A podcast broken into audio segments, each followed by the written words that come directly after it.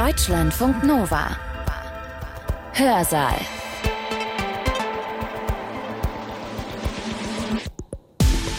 Schön, dass ihr da seid. Herzlich willkommen. Ich bin Sibylle Salewski. Wenn wir geboren werden, ja, schon vor unserer Geburt, da haben wir unsere Sinne, mit denen wir die Welt wahrnehmen. Wir hören, wir sehen, wir riechen und fühlen. Und ganz am Anfang, wenn wir noch gar nicht sprechen können, da stürzt die Welt quasi auf uns ein mit einer Vielfalt von Eindrücken, die gar nicht zählbar sind. Und diese Eindrücke, die müssen wir erst einmal ordnen. Wir müssen lernen zu unterscheiden, was ist wichtig, was ist unwichtig. Das ist etwas, was auch schon ganz kleine Kinder tun. Wie sie das machen, das wird erforscht im Baby Lab Göttingen. Hallo. Heute werde ich dir etwas über einen kleinen Jungen und ein kleines Mädchen erzählen. Wichtig hier für uns ist das Kind, wenn es das Wort reitet hört, auf das Pferd guckt, bevor es überhaupt das Wort Pferd gehört hat, weil das wäre für uns dann ein Zeichen, dass das Kind Sprache vorhersagen kann. Das ist der kleine Junge. Der Junge reitet das braune Pferd. Das ist, wo wir sehen, dass das Kind Sprache vorhersagen kann. Schon sehr kleine Kinder haben diese erstaunliche Fähigkeit. Sie können voraussagen, dass ein Wort wahrscheinlich kommt, bevor sie es überhaupt nur gehört haben. Also, wenn ich das Wort reiten höre, wie in dem Beispiel eben, dann ahne ich schon, dann sage ich voraus, dass gleich wahrscheinlich das Wort Pferd kommt. Dass Erwachsene wie ich das können, das wissen wir schon lange. Dass aber auch kleine Kinder diese Fähigkeit haben, obwohl sie Sprache gerade erst lernen, das hat unsere heutige Rednerin mit ihrem Team herausgefunden. Nivedita Mani ist Psychologin und sie forscht zum Spracherwerb von Kindern. Sie ist Professorin an der Universität Göttingen und leitet das Baby Lab Göttingen. Das ist das Forschungszentrum der Abteilung Psychologie der Sprache der Universität Göttingen. Dort untersuchen Nivedita Mani und ihr Team, wie Kinder ihre Umwelt wahrnehmen und wie sie Sprache lernen. Lernen tun Kinder, indem sie mit ihrer Umwelt interagieren. In ihrem Vortrag erzählt Mani sehr anschaulich, wie sie ihre Studien aufbauen im Baby Lab und mit den Kindern arbeiten. Eines der wichtigsten Ergebnisse ihrer Forschung? Kinder bestimmen zu einem großen Teil ganz selbst, was sie lernen wollen, wann sie lernen wollen und von wem sie überhaupt lernen wollen. Nivedita Mani hat ihren Vortrag am 17. November 2022 gehalten im Science Center Feno in Wolfsburg. Und ihr Vortrag, der hat den Titel Ich sehe was, was du nicht siehst, wie Kinder sich ihre eigene Welt erschaffen. Heute wollte ich einfach mal kurz über unser Hauptforschungsthema erzählen, wie Kinder selber ihre Spracherwerb steuern können wie Kinder sich ihre eigene Welt erschaffen. Kurz mal, was Eltern falsch machen. Elterncoaching, starke Eltern, starke Kinder, präsente Eltern, starke Kinder. Das sind nur einige der Bücher, die in die letzte Zeit veröffentlicht worden sind, wo wir das Druck und die Verantwortung vor die Entwicklung von den Kindern auf die Schultern von den Eltern lassen. Das baut für mich als Mutter von zwei kleinen Kindern selbst ähm, total viel Druck auf, dass ich merke, dass ich hier alleine für die Entwicklung von meiner Kinder zuständig bin. Und ich stehe hier heute, um zu sagen, dass wir vielleicht von dieser Meinung zurücktreten sollten. Ich will hier gar nicht sagen, dass wir Eltern die Entwicklung von unseren Kindern nicht steuern können. Aber was ich Ihnen heute zeigen will, ist, wie Kinder selber ihre Entwicklung steuern können, wie sie selber so eine eigene Welt erschaffen, wo sie am besten lernen können. Weil es gibt genügend sogenannte pädagogische Ansätze zum Spracherwerb von der berühmten Psychologe Lev Vygotsky äh, zum Beispiel und auch weitere pädagogische Ansätze zum Spracherwerb, die davon ausgehen, dass Kinder am besten lernen von sogenannten wohlwollenden Experten, das sind wir Erwachsenen, die die Kinder beibringen, worauf sie in ihrer Umgebung konzentrieren sollten.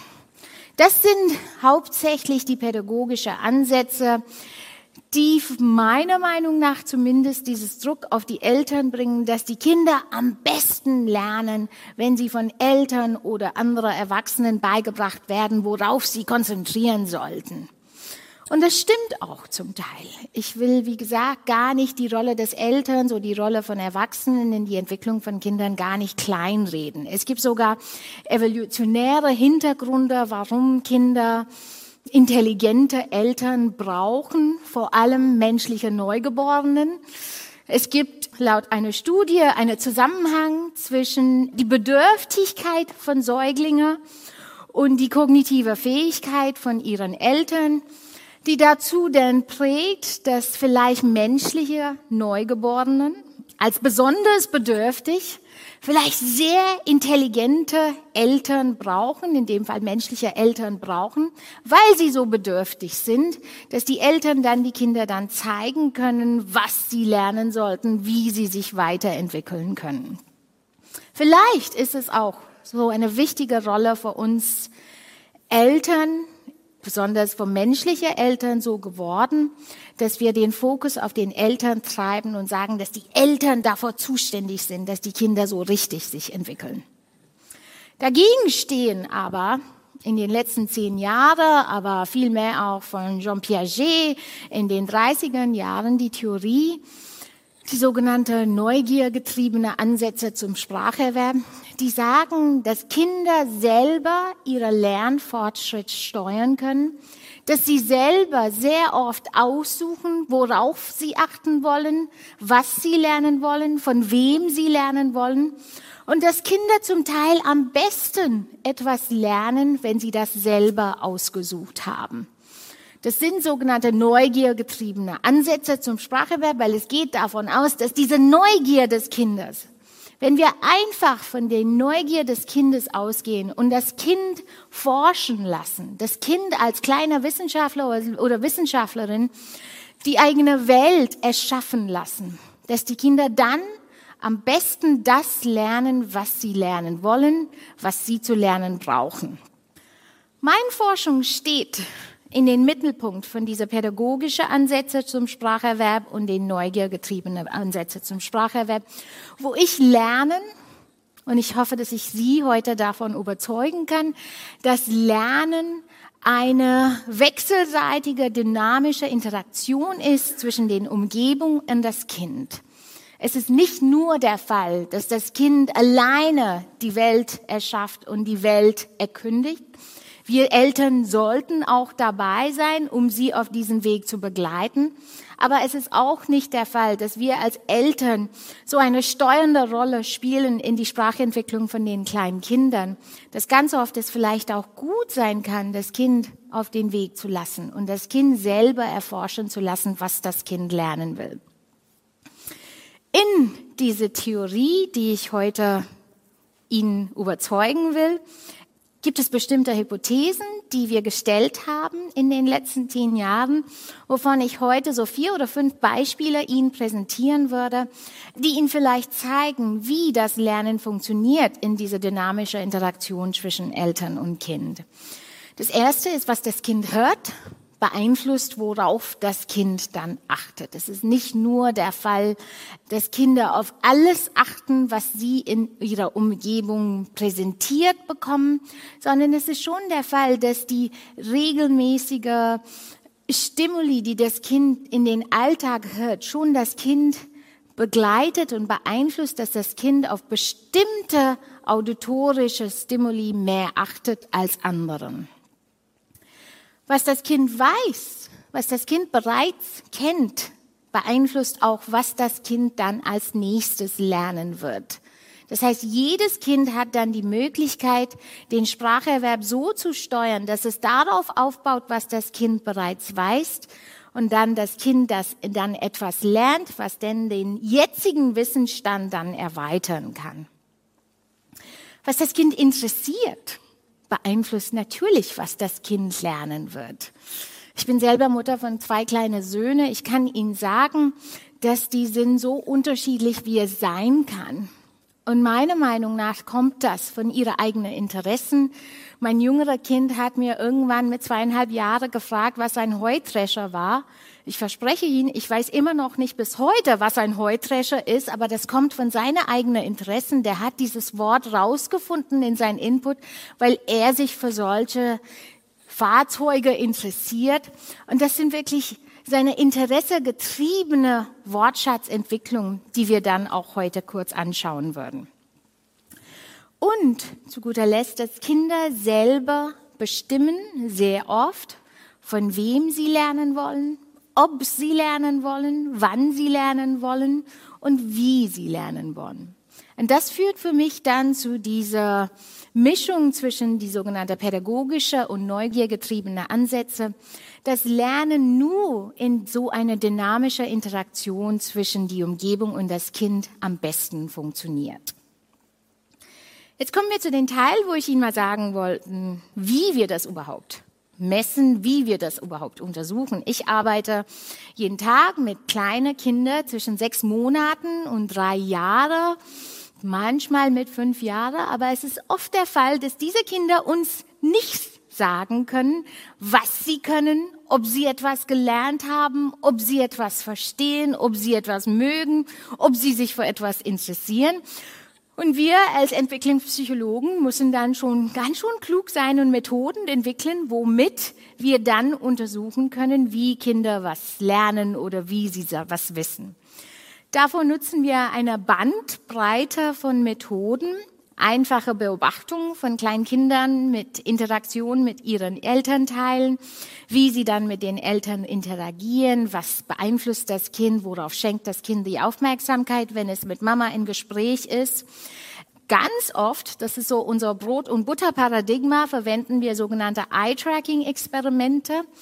Das sind so automatisierte Augenbewegungsmessern, die uns dann sagen, wo auf ein Bildschirm oder wo hier einfach in den Hörsaal das Kind seine Aufmerksamkeit schenkt, wo guckt das Kind, wenn ich etwas sage.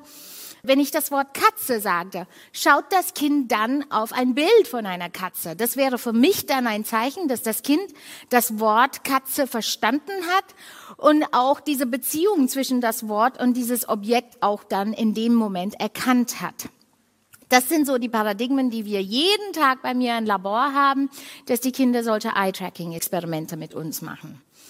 Ganz oft, wenn wir sehr sensitive Prozesse untersuchen wollen, selbst die Augenbewegungen von den Kindern sagen uns nicht viel, was sie verstanden haben. Davon nutzen wir sogenannte ERP-Experimente, EKG-Experimente, wo wir so eine Art Badekappe auf das Kinds Kopf tun und diese Badekappe hat kleine Sensoren drin, die wie ein Thermometer messen einfach die elektrische Aktivität an den Kopfoberfläche. Das sagt uns, wie viel Energie, wenn wir das so sagen wollen, das Gehirn reingesteckt hat in die Verarbeitung ein bestimmtes Stimulus, wie lange braucht das Gehirn, um etwas zu verarbeiten zum Teil, wo im Gehirn wird etwas bearbeitet, dass wir dann sehen können, wie Kinder etwas gelernt haben oder wie sie etwas verarbeitet haben. Ganz neulich nutzen wir auch solche Motion Tracture Devices, wo wir die Kinder einfach mal in Labor rumrennen lassen und wir tracken dann, wie sie sich bewegen in den Labor, wo sie stehen, womit sie sich beschäftigen und damit können wir auch mal gucken, wie das Kind dann mit die Umgebung interagiert. Ich habe hier heute nicht ein Beispiel von jeder solcher Methoden, aber ich habe ein kleines Beispiel von den sogenannten Eye-Tracking-Experiments, die ich Ihnen beschrieben habe. Das ist ein Experiment, wo wir untersuchen wollten, ob Kinder Sprache vorhersagen können.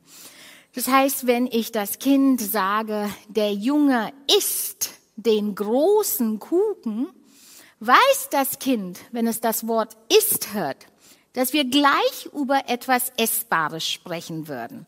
Und schaut es dann antizipatorisch auf etwas, was man essen kann, in dem Beispiel schaut es auf ein Bild von einem Kuchen, wenn es das Wort isst hört.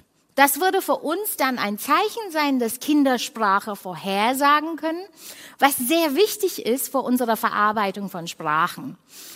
Wir als Erwachsenen verarbeiten etwa 125 bis 180 Lauten pro Minute. Das ist extrem viel, was wir verarbeiten müssen.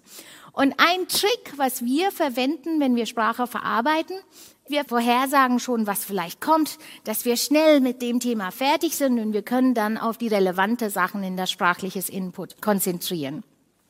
Und unsere Frage in dieser Studie war, ob Kinder das auch machen können. Sie werden gleich das Video sehen und es wird ein rotes Punkt auf dieses Video überall auf das Video sich bewegen.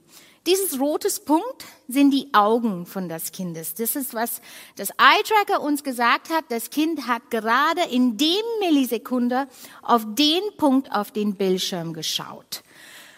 Dann würden Sie sehen, dass wir das Kind unterschiedliche Bilder präsentieren wie zum Beispiel ein Bild von ein Pferd und ein Bild von Brot. Und wir sagen dann den Satz, ähm, der Junge reitet das braune Pferd. Und das, worauf Sie jetzt achten sollten, wenn Sie das Video sehen, ist, wo dieser rote Punkt sich bewegt, wenn das Wort reitet auftaucht. Wichtig hier für uns ist das Kind, wenn es das Wort reitet hört, auf das Pferd guckt bevor es überhaupt das Wort Pferd gehört hat, weil das wäre für uns dann ein Zeichen, dass das Kind Sprache vorhersagen kann. Hallo, heute werde ich dir etwas über einen kleinen Jungen und ein kleines Mädchen erzählen. Das ist der kleine Junge. Das rote Punkt das ist das, ist das Auge. kleine Mädchen. Jetzt werde ich dir einige Geschichten über sie erzählen. Der Junge reitet das braune Pferd. Das ist, wo wir sehen, dass das Kind Sprache vorhersagen kann. Das Mädchen trinkt immer gern Milch. Der Junge badet in der großen Wanne. Der Junge malt viele schöne Bilder. So. So viel zu den Methoden, die wir verwenden, jeden Tag bei mir im Labor. Und jetzt komme ich mal zu einigen Beispiele, die ich heute Ihnen präsentieren will, damit ich Ihnen von dieser dynamischen Wechselwirkung zwischen Umgebung und Kind überzeugen kann. Ich hätte mal diese vier Hypothesen vorgestellt. Was das Kind hört, beeinflusst, worauf das Kind achtet.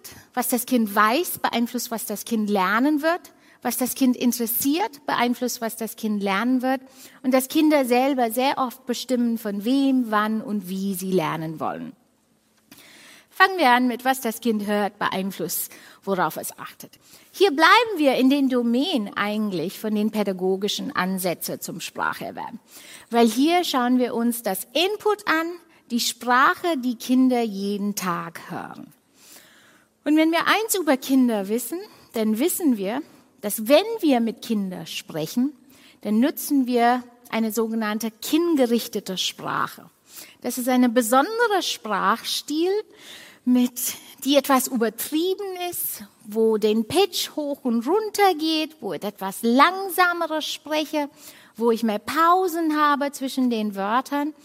Und uns Wissenschaftlerinnen interessiert diese kindgerichtete Sprache extrem viel, weil wir wollen wissen, ob Kinder vielleicht kindgerichtete Sprache mögen, ob sie aus kindgerichteter Sprache lernen und inwiefern sie vielleicht besonders Aufmerksamkeit auf diese kindgerichtete Sprache sprechen. Weil Sprache ist natürlich erworbenes Wissen. Das heißt, das Kind muss Sprache hören oder in dem Fall von Gebärdensprache, es muss Sprache erfahren, um Sprache zu lernen. Es ist ganz wichtig, dass das Kind jeden Tag sprachliches Input bekommt. Und es gibt auch mehrere Befunde, die zeigen, dass die Qualität und die Quantität der Sprache, die das Kind alltäglich bekommt, einen sehr starken Einfluss auf die spätere Sprachentwicklung, auf die allgemeine kognitive Entwicklung und was für mich total erschreckend ist als Mutter von kleinen Kindern, bei den späteren akademischen Erfolg von den Kindern auch einen Einfluss drauf hat. Das heißt, es ist wichtig, dass Kinder Sprache hören, die höhere Qualität hat. In dem Fall wissen wir, dass kindgerichtete Sprache höhere Qualität hat im Vergleich zu erwachsenengerichteter Sprache. Es ist einfach eine Sprachstil, die dem Kind ermöglicht, dass es dann von den sprachlichen Input lernen kann. Insofern haben wir uns die Frage gestellt, ob Kinder mehr auf kindgerichtete Sprache achten im Vergleich zu erwachsenengerichteter Sprache. Wir haben das über mehrere Studien untersucht. Ich wollte Ihnen hier diese ein Beispiel geben von den Many Babies Consortium, weil das ist ein spannendes Konsortium mit Wissenschaftler und Wissenschaftlerinnen aus 67 Ländern der Welt. Wir sind alle zusammengekommen und haben dann diese eine Frage untersucht, ob Kinder viel mehr auf kindgerichtete Sprache achten im Vergleich zu erwachsenengerichteter Sprache. Wie gesagt, wir waren 27 Laboren der Welt, die zusammengekommen sind vor dieser eine Studie. Und wir haben insgesamt Daten von 2329 Kinder aus der ganzen Welt, äh, nicht aus der ganzen Welt, aus 16 Ländern aus der ganzen Welt. Wir haben hier in dieser Studie drei bis 15 Monate alte Kinder untersucht.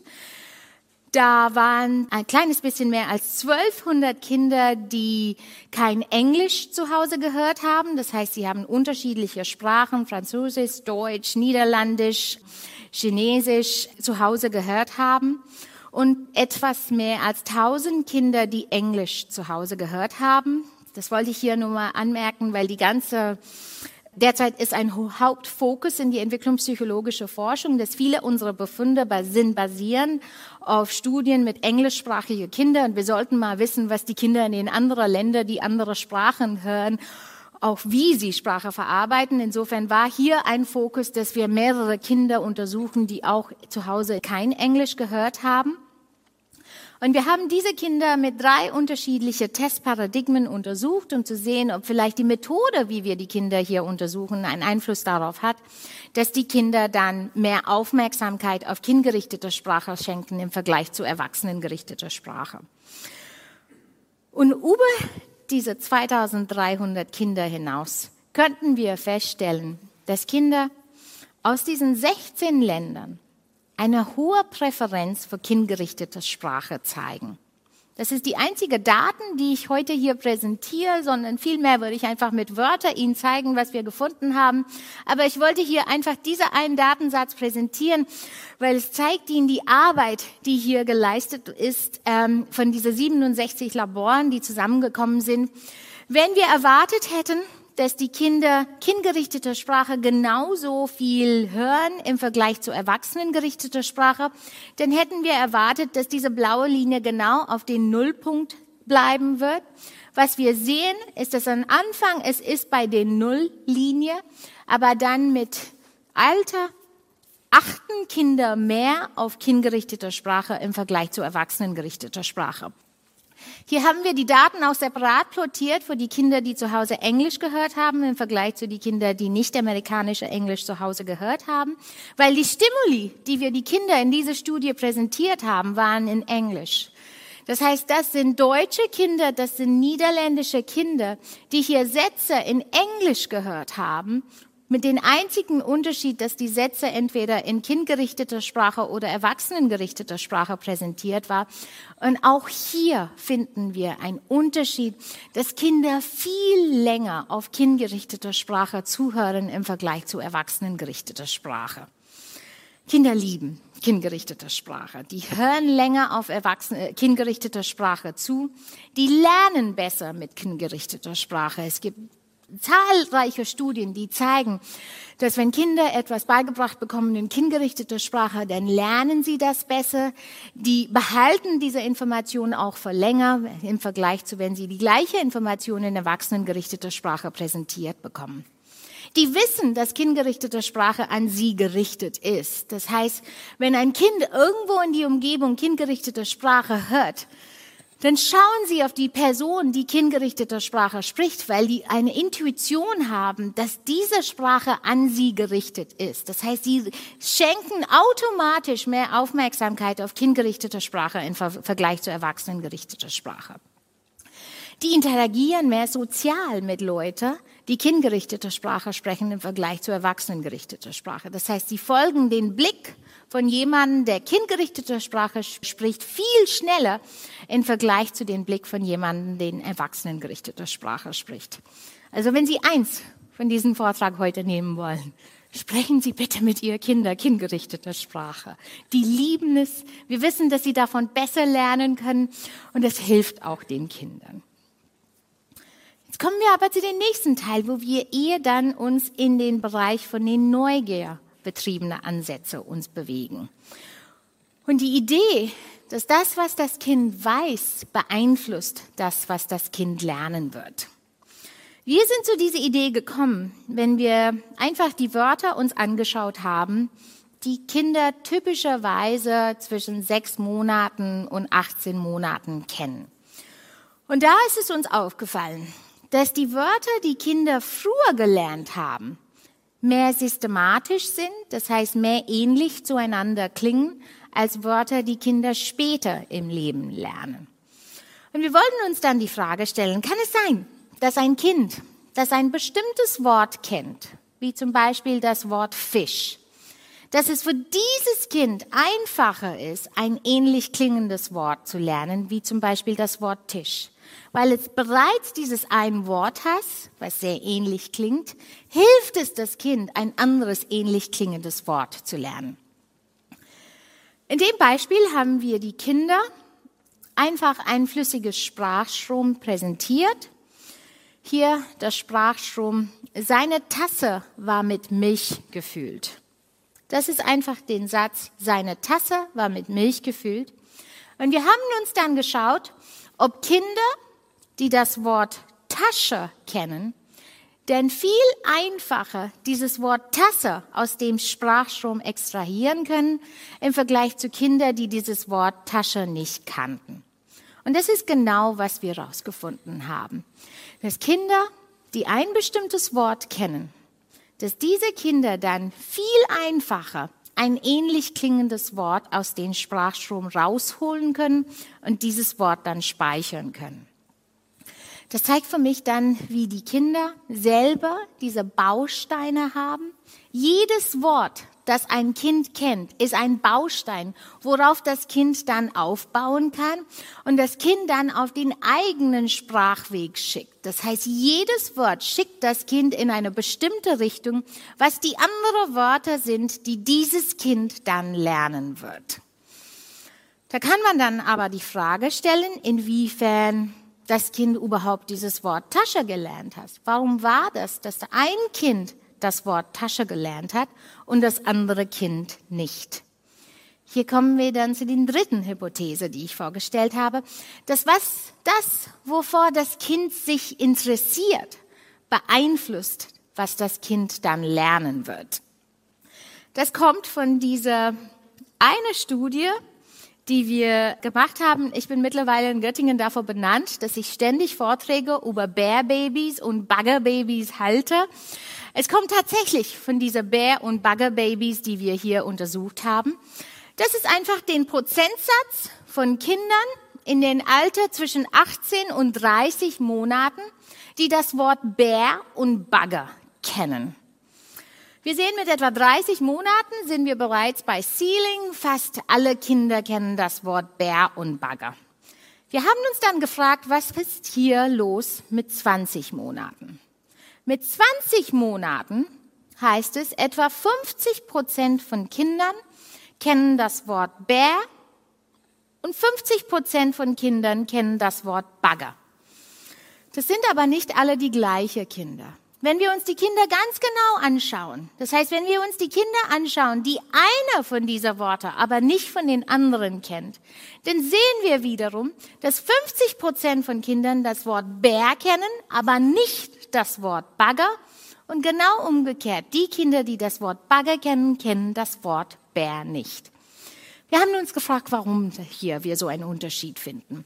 Warum gibt es dann Bärbabys und Baggerbabys?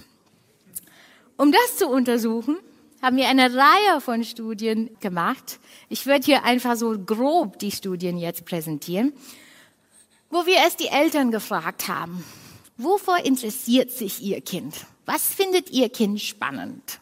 Womit beschäftigt sich Ihr Kind jeden Tag? Die hatten einfach so eine Fragebogen, wo sie uns sagen sollten, ob das Kind sich mehr für Tieren interessiert oder ob das Kind sich mehr für Fahrzeuge oder ob das Kind sich mehr für Klamotten oder bestimmte Spielzeuge. Worauf interessiert sich jedes einzelne Kind? Wir wollen aber die Eltern nicht das ganze Verantwortung geben. Wir wollen auch mal von den Kindern erfahren, was sie interessant finden. Ein 18 Monate altes Kind kann uns das nicht unbedingt sagen. Insofern haben wir nochmal, gehen wir zurück zu unserer Eye-Tracking-Paradigmen. Wir haben einfach die Kinder Bilder gezeigt von unterschiedlichen Kategorien, unterschiedliche Tiere, unterschiedliche Fahrzeuge. Und wir haben uns dann angeschaut, wie lange das Kind auf dieses Bild guckt, wenn es ein Fahrzeug ist im Vergleich zu, wenn es ein Tier ist. Und wir haben auch die Pupillen von das Kind mal angeschaut. Ob die Pupillen erregt sind ob die Pupillen ein bisschen größer geworden sind, wenn sie ein Bild von einem Tier gesehen haben, im Vergleich zu, wenn sie ein Bild von einem Fahrzeug gesehen haben. Das zusammengemischt hatten wir dann zwei unterschiedliche Maße, die uns dann sagen, wovor das Kind sich interessiert hat. Und wir haben dann die Kinder, die wir dann untersucht haben, aufgeteilt in Bear Babies und Bugger Babies. Das heißt, wir könnten hiermit unsere Kinder sortieren. Das ist ein Kind, der sich mehr für Tieren interessiert. Das ist ein Kind, der sich mehr für Fahrzeuge sich interessiert. Und wir haben sie dann Wörter beigebracht. Das machen wir übrigens auch jeden Tag bei mir im Labor, dass wir diese komische Bilder finden. Wenn Sie meinen Google Search anschauen würden, dann finden Sie Wörter, die man vielleicht nicht normalerweise in den Google Search reinsteckt. Aber wir suchen ständig solche Tiere aus, wo wir glauben, dass die Kinder das noch nicht kennen. Und wir bringen Kinder dann die Wörter für diese Tiere bei. In dem Fall haben wir die Kinder zwei unterschiedliche Wörter beigebracht. Ein Wort für ein unbekanntes Tier und ein Wort für ein unbekanntes Fahrzeug. Und wir haben uns dann angeschaut, wie unsere Bär- und Bagger-Babys dieses neues Tierwort und dieses neues Fahrzeugwort lernen. Und tatsächlich könnten wir hier feststellen, dass die Bär-Babys viel schneller und viel einfacher das neue Tierwort gelernt haben und genau umgekehrt, die Bagger-Babys haben viel schneller und viel einfacher das neue Fahrzeugwort gelernt. Die behalten das auch viel länger. Wir haben dann in einer anderen Studie die Kinder dann eine Woche später zu uns ins Labor gebracht und geguckt. Erinnern Sie sich noch an diese Bär und an diese neue Tierwort, ein Fahrzeugwort, die, die wir sie beigebracht haben? Und tatsächlich, da finden wir wiederum, dass die Bärbabys viel mehr an das Wort erinnern, was wir eine Woche vor die Kinder dann beigebracht haben und die Baggerbabys umgekehrt viel mehr das Fahrzeugwort erinnern können im Vergleich zu das neue Tierwort.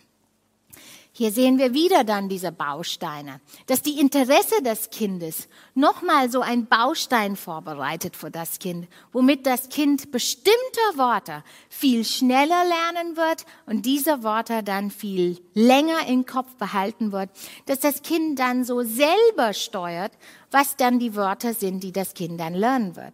Das ist für mich auch der Grund, warum mein dreijähriges Kind mich gefragt hat, was ein Heutrescher ist. Das war einfach ein Wort, was er in seiner Umgebung gehört hat. Und er hat dann dieses Wort gespeichert, weil es etwas ist, was er interessant fand, was ich nicht so interessant fand und weswegen wir diesen Unterschied hatten, dass er dieses Wort gelernt hat und ich aber nicht und musste dann schnell raussuchen, was ein Heutrescher ist. Und wie gesagt, ich kann Ihnen immer noch nicht sagen, was genau ein Heutrescher ist, weil das überhaupt nicht mein Interessensgebiet ist.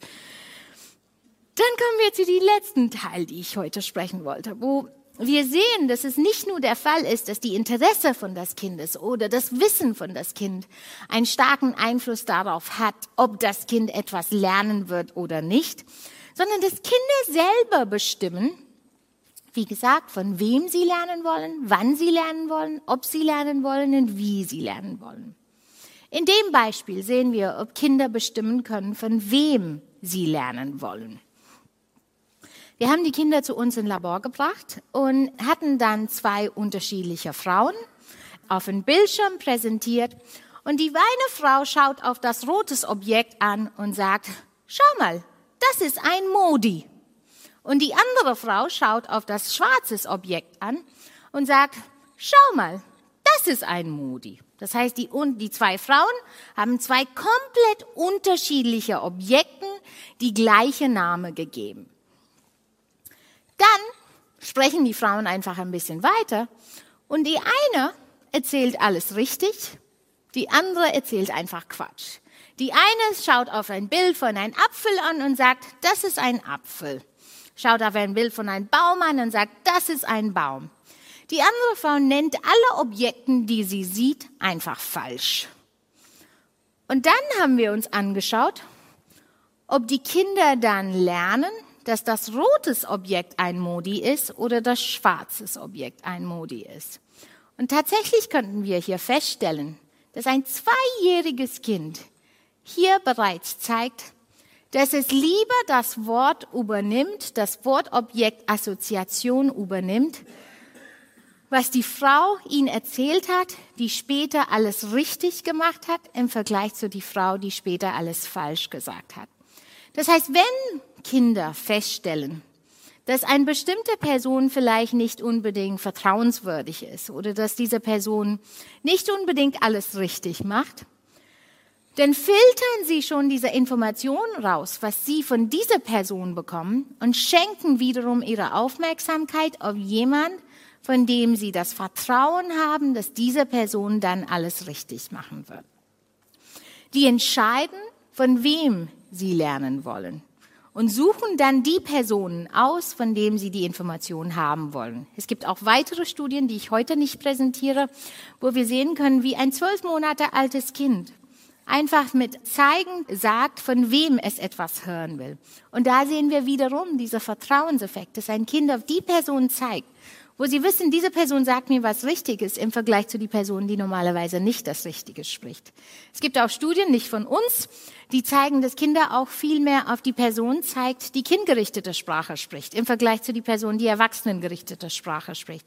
Das heißt, die Kinder entscheiden in jeder sozialen Interaktion, wem sie ihre Aufmerksamkeit schenken wollen und welche Informationen sie dann später behalten wollen, ob die Person, von dem die Information bekommen haben, vertrauenswürdig ist oder nicht. Und dann komme ich zu den letzten Teil hier.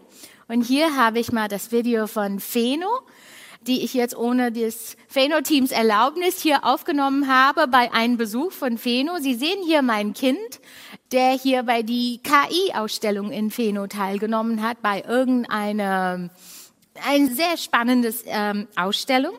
Und Sie werden hier in den Videos sehen, dass das Kind unterschiedliche Objekte präsentiert bekommt. Und die Objekten werden hervorgeheben, wann immer das Kind auf ein bestimmtes Objekt schaut. Und alle anderen Objekte sind dann ausgeblendet. Und irgendwann, ohne dass das Kind das selber merkt, sortieren sich die anderen Objekten, worauf das Kind gerade nicht geschaut hat. Das heißt, je öfters das Kind auf ein Fahrrad schaut, wird dann öfters in die Umgebung anderer Fahrräder auftauchen. Oder wenn das Kind auf ein Schachbrett schaut, dann tauchen dann mehr und mehr andere Objekte in die Umgebung, worauf das Kind selber die Aufmerksamkeit geschenkt hat. Ich fand diese Video super spannend, ich fand die Ausstellung super spannend, musste das sofort aufnehmen. Weil das erinnert mich wiederum an die Interaktion zwischen wir Eltern und Kindern. Kinder suchen ihre Umgebung aus, sie steuern ihre Interaktionen, sie bestimmen, was sie lernen wollen oder nicht. Aber wir Erwachsenen stehen nicht nur dabei, sondern wir merken auch, wovor unsere Kinder sich interessieren. Wir merken auch, womit das Kind sich engagieren will. Und zum Teil bieten wir auch mehrere Möglichkeiten, dass das Kind sich mehr und mehr mit Sachen beschäftigen kann, wovor das Kind sich interessiert. Einfache Beispiele. Wir kaufen die Kinder Bücher. Wir bringen sie zu Museen. Wenn es Geburtstagzeit ist, sagen wir die Freunde und andere Großeltern, was sie die Kinder schenken wollen. Damit steuern wir die Umgebung von den Kindern die dann wiederum davon betrieben ist, was wir als Eltern glauben, wovor unser Kind sich interessiert. Und deswegen sage ich, dass es eine wechselseitige Interaktion ist zwischen die Umgebung und das Kind. Ja, das Kind sucht Informationen aus, wovor das Kind sich interessiert, aber genauso wird die Umgebung sich auch adaptieren und das, was die Umgebung dann denkt, für das Kind von Interesse ist. Das ist ein Paradebeispiel für das, was so viele soziale Medienplattformen machen. Man weiß, wenn man einmal auf Facebook auf ein Bild von einem Stiefel geklickt hat, dann sieht man nur Stiefeln von den nächsten 100 Tagen. Weil das Plattform merkt, worauf man sich Aufmerksamkeit geschenkt hat und versucht dann weitere Sachen zu präsentieren, wo das Plattform denkt, das ist jetzt vor Interesse von dieser Person. Und genau das wollten wir dann untersuchen. Ich zeige Ihnen erstmal das Bild von meinem Kind, wie er dann, hier sieht er, wo immer er schaut, wird das Objekt dann hervorgehoben, aber die Objekte in die Hintergrund ändern sich auch, dass am Ende dieses Kind nur noch die Möglichkeit hat, die Objekte sich zu schauen, was er vorher bereits angeschaut hat. Es endet irgendwann mit Bilder von Schachbrettern und äh, Musikinstrumente. Das Kind ist ein totales Nerd, aber am Ende hat die Umgebung sich so adaptiert, dass es ihn nur die Sachen präsentiert hat, was das Algorithmus dann gesagt hat, für ihn von Interesse war. Und das wollten wir dann schauen in einer Studie, wo wir die Eltern und Kindern untersucht haben. Bevor die Eltern zu uns im Labor gekommen sind, haben wir sie gefragt, was sie glauben, wovor ihr Kind sich interessiert. Interessiert ihr Kind mehr für Fahrzeuge oder interessiert ihr Kind mehr für Tiere oder Klamottenteile oder was findet ihr Kind interessant? Und dann haben wir die Eltern Bücher gegeben, die sich mit diesen Themen sich beschäftigt haben, wo die Eltern gesagt haben, davor interessiert sich mein Kind extrem. Und wir haben die Eltern auch dazu gezwungen, dass sie auch mal ihr Kind Bücher vorlesen, wo sie meinten, ihr Kind interessiert sich gar nicht für diese Themen. Und wir haben dann die Eltern und Kind aufgenommen, als sie, als die Eltern ihr Kind das Buch im Labor vorgelesen haben. Das heißt, ein Buch, was sie meinten, das Kind brennt für dieses Thema und ein anderes Buch, wo sie meinten, ich muss jetzt das Kind dazu zwingen, dass es überhaupt dieses Buch mit mir liest. Und wir haben uns dann die Interaktion zwischen den Eltern und Kind uns angeschaut, während die Eltern das Kind das Buch vorgelesen haben. Das heißt, wir haben uns angeschaut, wie oft schaut das Kind auf das Buch an, wie oft schauen sich Eltern und Kind gegenseitig an, wie beweglich ist das Kind? Zeigt das Kind auf das Buch? Oder merkt man, dass das Kind besonders jetzt aufgeregt ist?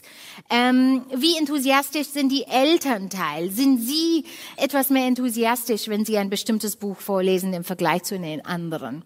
Wie interaktiv sind die Dyaden? Wie interaktiv sind die Eltern und Kind zusammen?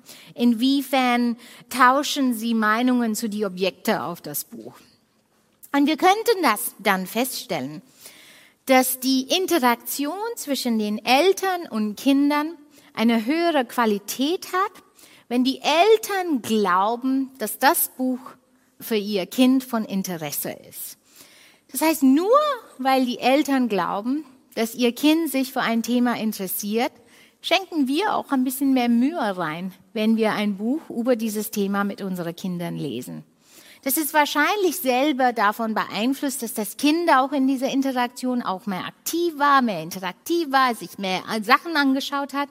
Aber es gibt so eine wechselseitige Interaktion zwischen Eltern und Kind. Das Kind interessiert sich für etwas. Ich als Elternteil merke, dass mein Kind sich davor interessiert und schenke wiederum ein bisschen mehr Mühe rein, dass ich mein Kind ein bisschen mehr anbiete zu einem Thema, wo ich glaube, mein Kind mag dieses Thema. Und viel wichtiger sehen wir auch verbessertes Lernen, wenn die Qualität der Interaktion höher ist. Das heißt, wir haben in diese Bücher, die wir die Eltern gegeben haben, fremde Worte reingesteckt, wo wir wussten, dass die Kinder diese Worte nicht kannten und haben dann später die Kinder mal gefragt, ob sie diese Worte noch erinnern könnten, ob sie wussten, was diese Worte bedeuten. Und je höher die Interaktion war zwischen Eltern und Kind, könnten wir dann feststellen, dass die Kinder dann diese Worte viel besser gelernt haben, viel schneller erkannt haben, wegen die Qualität, die Interaktion zwischen Eltern und Kind.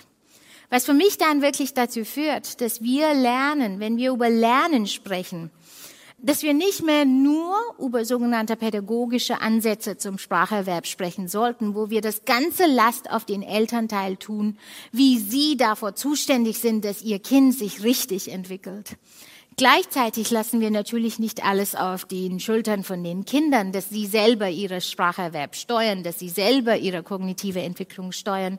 Vielmehr müssen wir lernen, als tatsächlich eine wechselseitige Interaktion zwischen den Umgebungen Kind sehen wo das Kind, was das Kind bereits weiß, wovor das Kind sich interessiert, vor wem das Kind sich interessiert, beeinflusst, was das Kind aus der Umgebung lernen wird und beeinflusst auch die Umgebung.